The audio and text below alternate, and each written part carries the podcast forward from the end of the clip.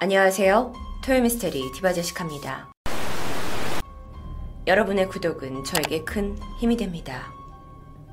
2007년 5월 체코의 한 마을입니다. 남편이 시내에 갔다가 막 돌아오는 길이었어요. 집 안으로 들어오자마자 아내에게 달려갔죠. 부인의 가슴에는 이제 막 태어난 갓난아기가 안겨 있습니다. 세 사람은 새로 태어난 아기 때문에 그 어느 때보다 행복해 보였습니다. 남편은 아내와 아이에게 각각 입맞춤을 한 뒤에 장에서 사온 것을 꺼내 분주하게 움직였어요.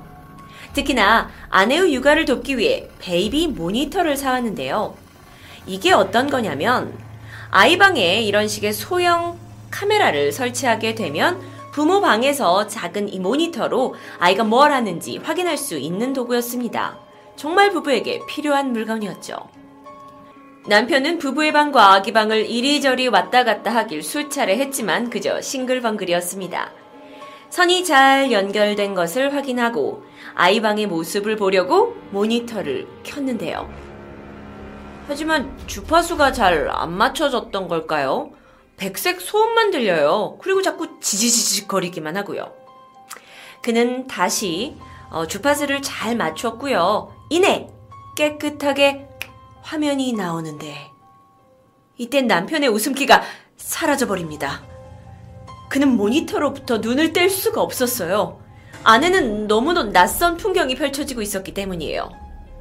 화면 속 이 어둡고 좁은 방에 발가벗은 어린 소년 2명이 있었습니다.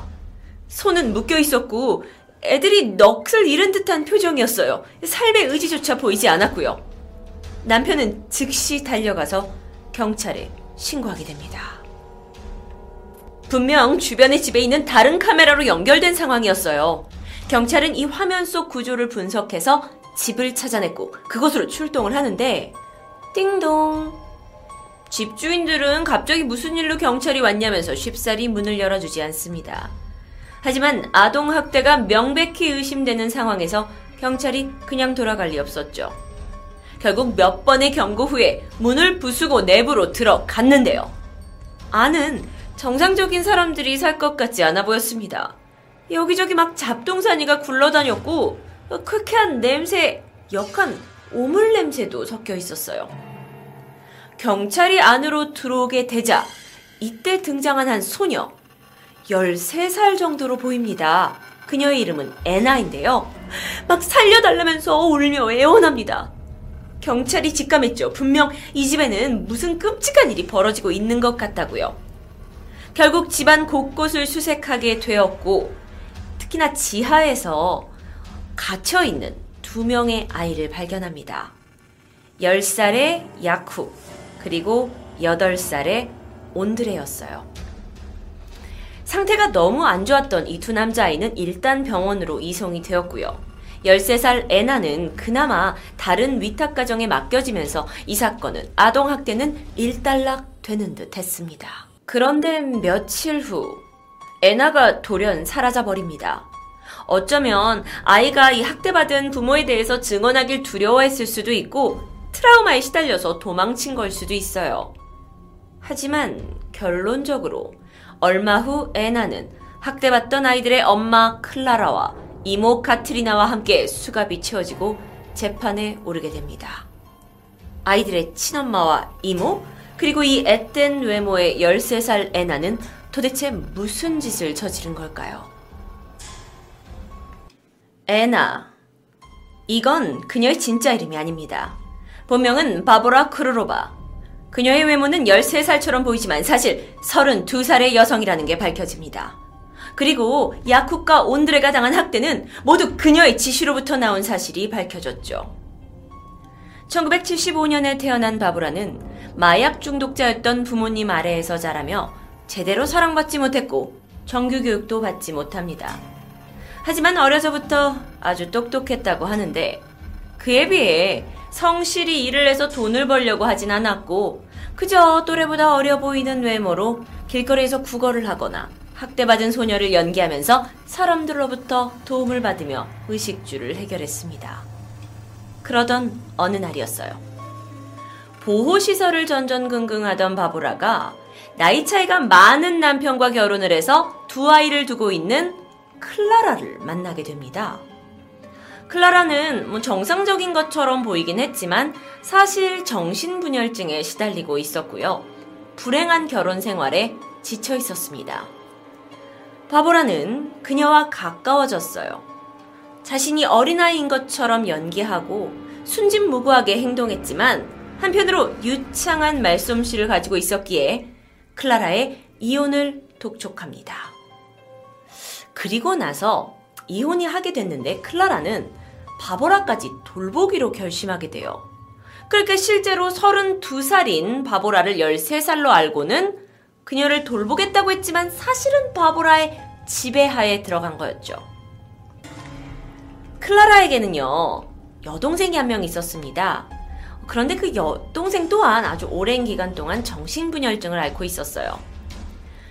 여러분 이 사진을 보시면 지금 이 빨간색 체크 옷을 입고 있는 사람이 바브라고 옆에 있는 사람이 클라라인데요. 굉장히 가까웠던 모습을 보실 수 있죠. 어떻게 하냐면 클라라의 여동생 카트리나를 꼬셔서 우리가 지금 제대로 살 곳이 없으니 니네 집에 좀 들어가서 있겠다라는 요청을 하게 됩니다. 카트리나 또한 흔쾌히 의원한 언니에게 자신의 집을 제공했고요. 이때 언니의 아이들과 함께 바브라도 카트리나의 집에 묵게 됩니다. 바브라는 클라라와 카트리나에게 자신이 정말 아무 갈 곳도 없는 불쌍한 소녀인 것을 계속 어필했고요. 그러면서 동정심을 느끼게 합니다. 그러다 보니까 이 두 사람도 13살밖에 안 됐는데 너무 불쌍하다 생각하고 에나와 같이 살기로 결정하죠. 게다가 서류상으로도 자식으로 인정이 될 수 있도록 입양 절차를 준비합니다. 바브라는 이제 가장 예쁨 받는 13살 큰딸의 역할에 만족하면서 한편으로는 클라라와 친자식들을 떼어놓고 싶었고 클라라를 완전히 지배하고 싶어 했어요. 이 바브라라는 사람의 말솜씨가 대단했던 건지 또는 클라라와 카트리나의 정신분열증 병세가 심각했던 건지 정확히 판단할 순 없지만 바브라가 이 두 자매의 정신을 지배하기까진 그리 오랜 시간이 걸리지 않았습니다. 어느 날이었어요. 두 자매의 정신질환을 치료할 수 있는 방법이 있다면서 바브라는 사이비 종교의사를 소개합니다. 이후 자매는 그 의사와의 상담을 이어갔고 그를 절대적으로 신임하는 상태가 되었다고 하는데요. 그 의사라는 사람은요, 텍스트 메시지를 통해서 매일매일 그들이 해야 하는 지침을 보내기에 이르렀습니다. 그런데 그 내용은 아이들을 학대하는 것이었어요. 이후에 두 아들들은 온몸에 담뱃재로 이렇게 지져지는 화상을 수십 군데 입게 되었고요. 동물처럼 채찍질 당하기도 했습니다. 물고문을 당하기도 했고 심지어 성적 학대를 당하기도 했다고 해요. 모든 것이 바브라의 의도대로 흘러가고 있었습니다. 게다가 이 의사는 병이 낫기 위해서는 식인을 해야 된다는 그 식인, 사람을 먹어야 된다는 그거에 대한 중요성을 굉장히 강조했는데요. 이것 때문에 아주 끔찍한 일이 벌어집니다. 클라라뿐만 아니라 카트리나까지 합세를 해서 칼로 두 아이의 살을 벗겨냈고요. 이것을 먹거나 서로에게 주거나 다시 아이에게 먹이는 행동까지 하게 됩니다. 야곱과 욘드레는 친엄마와 이모에게 도저히 이해할 수 없는 고문을 당하면서 지하실의 좁은 공간에 갇혀서 쇠사슬에 묶인 채 제대로 먹지도 씻지도 못하면서 자신들의 오물과 함께 지난 6개월을 보내야 했던 거예요. 한편 바브라 같은 경우에는 자매들을 자기가 한 손의 조종함과 동시에 부엌과 창고 사이에다가 모니터를 설치합니다. 그리고 지하의 아이들이 갇혀 지내고 있는 모습을 지켜보면서 이 학대 장면을 감상했죠. 그렇게 비밀을 숨긴 채 살아간 6개월 만에 어느 날 옆집에서 베이비 모니터를 사게 되었고 그 모니터의 주파수가 맞춰지게 되면서 감금된 아이들이 화면에 나타나게 됐습니다. 그러면서 아이들이 기적적으로 구출된 것이었죠. 아이의 엄마에 대해서 정말 궁금함이 듭니다.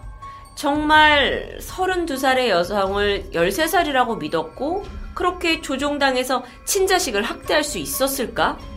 정신분열증이었기에? 도저히 쉽게 이해할 수 없지만 결국 친엄마였던 클라라는 학대와 살인미수로 9년형을 선고받게 됩니다.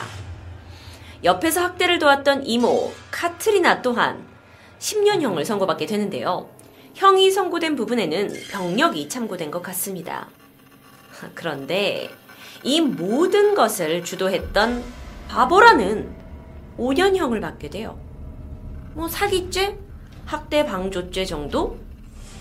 병이 나으려면 살을 먹어야 한다면서 아이들에 대한 실제 학대와 식인을 지도했던 그 사이비 지도자 닥터를 만약에 찾아냈다면 바보라와의 연결고리를 이제 알아내서 형이 더 늘어날 수도 있었겠지만 어쩐 일인지 그 의사는 종적을 감춘 채 검거에 실패하게 되었다고 합니다. 지금은요 2019년이죠. 두 아이에게 모진 학대를 했던 이 엄마와 이모 두 사람 다 모두 석방되었고요.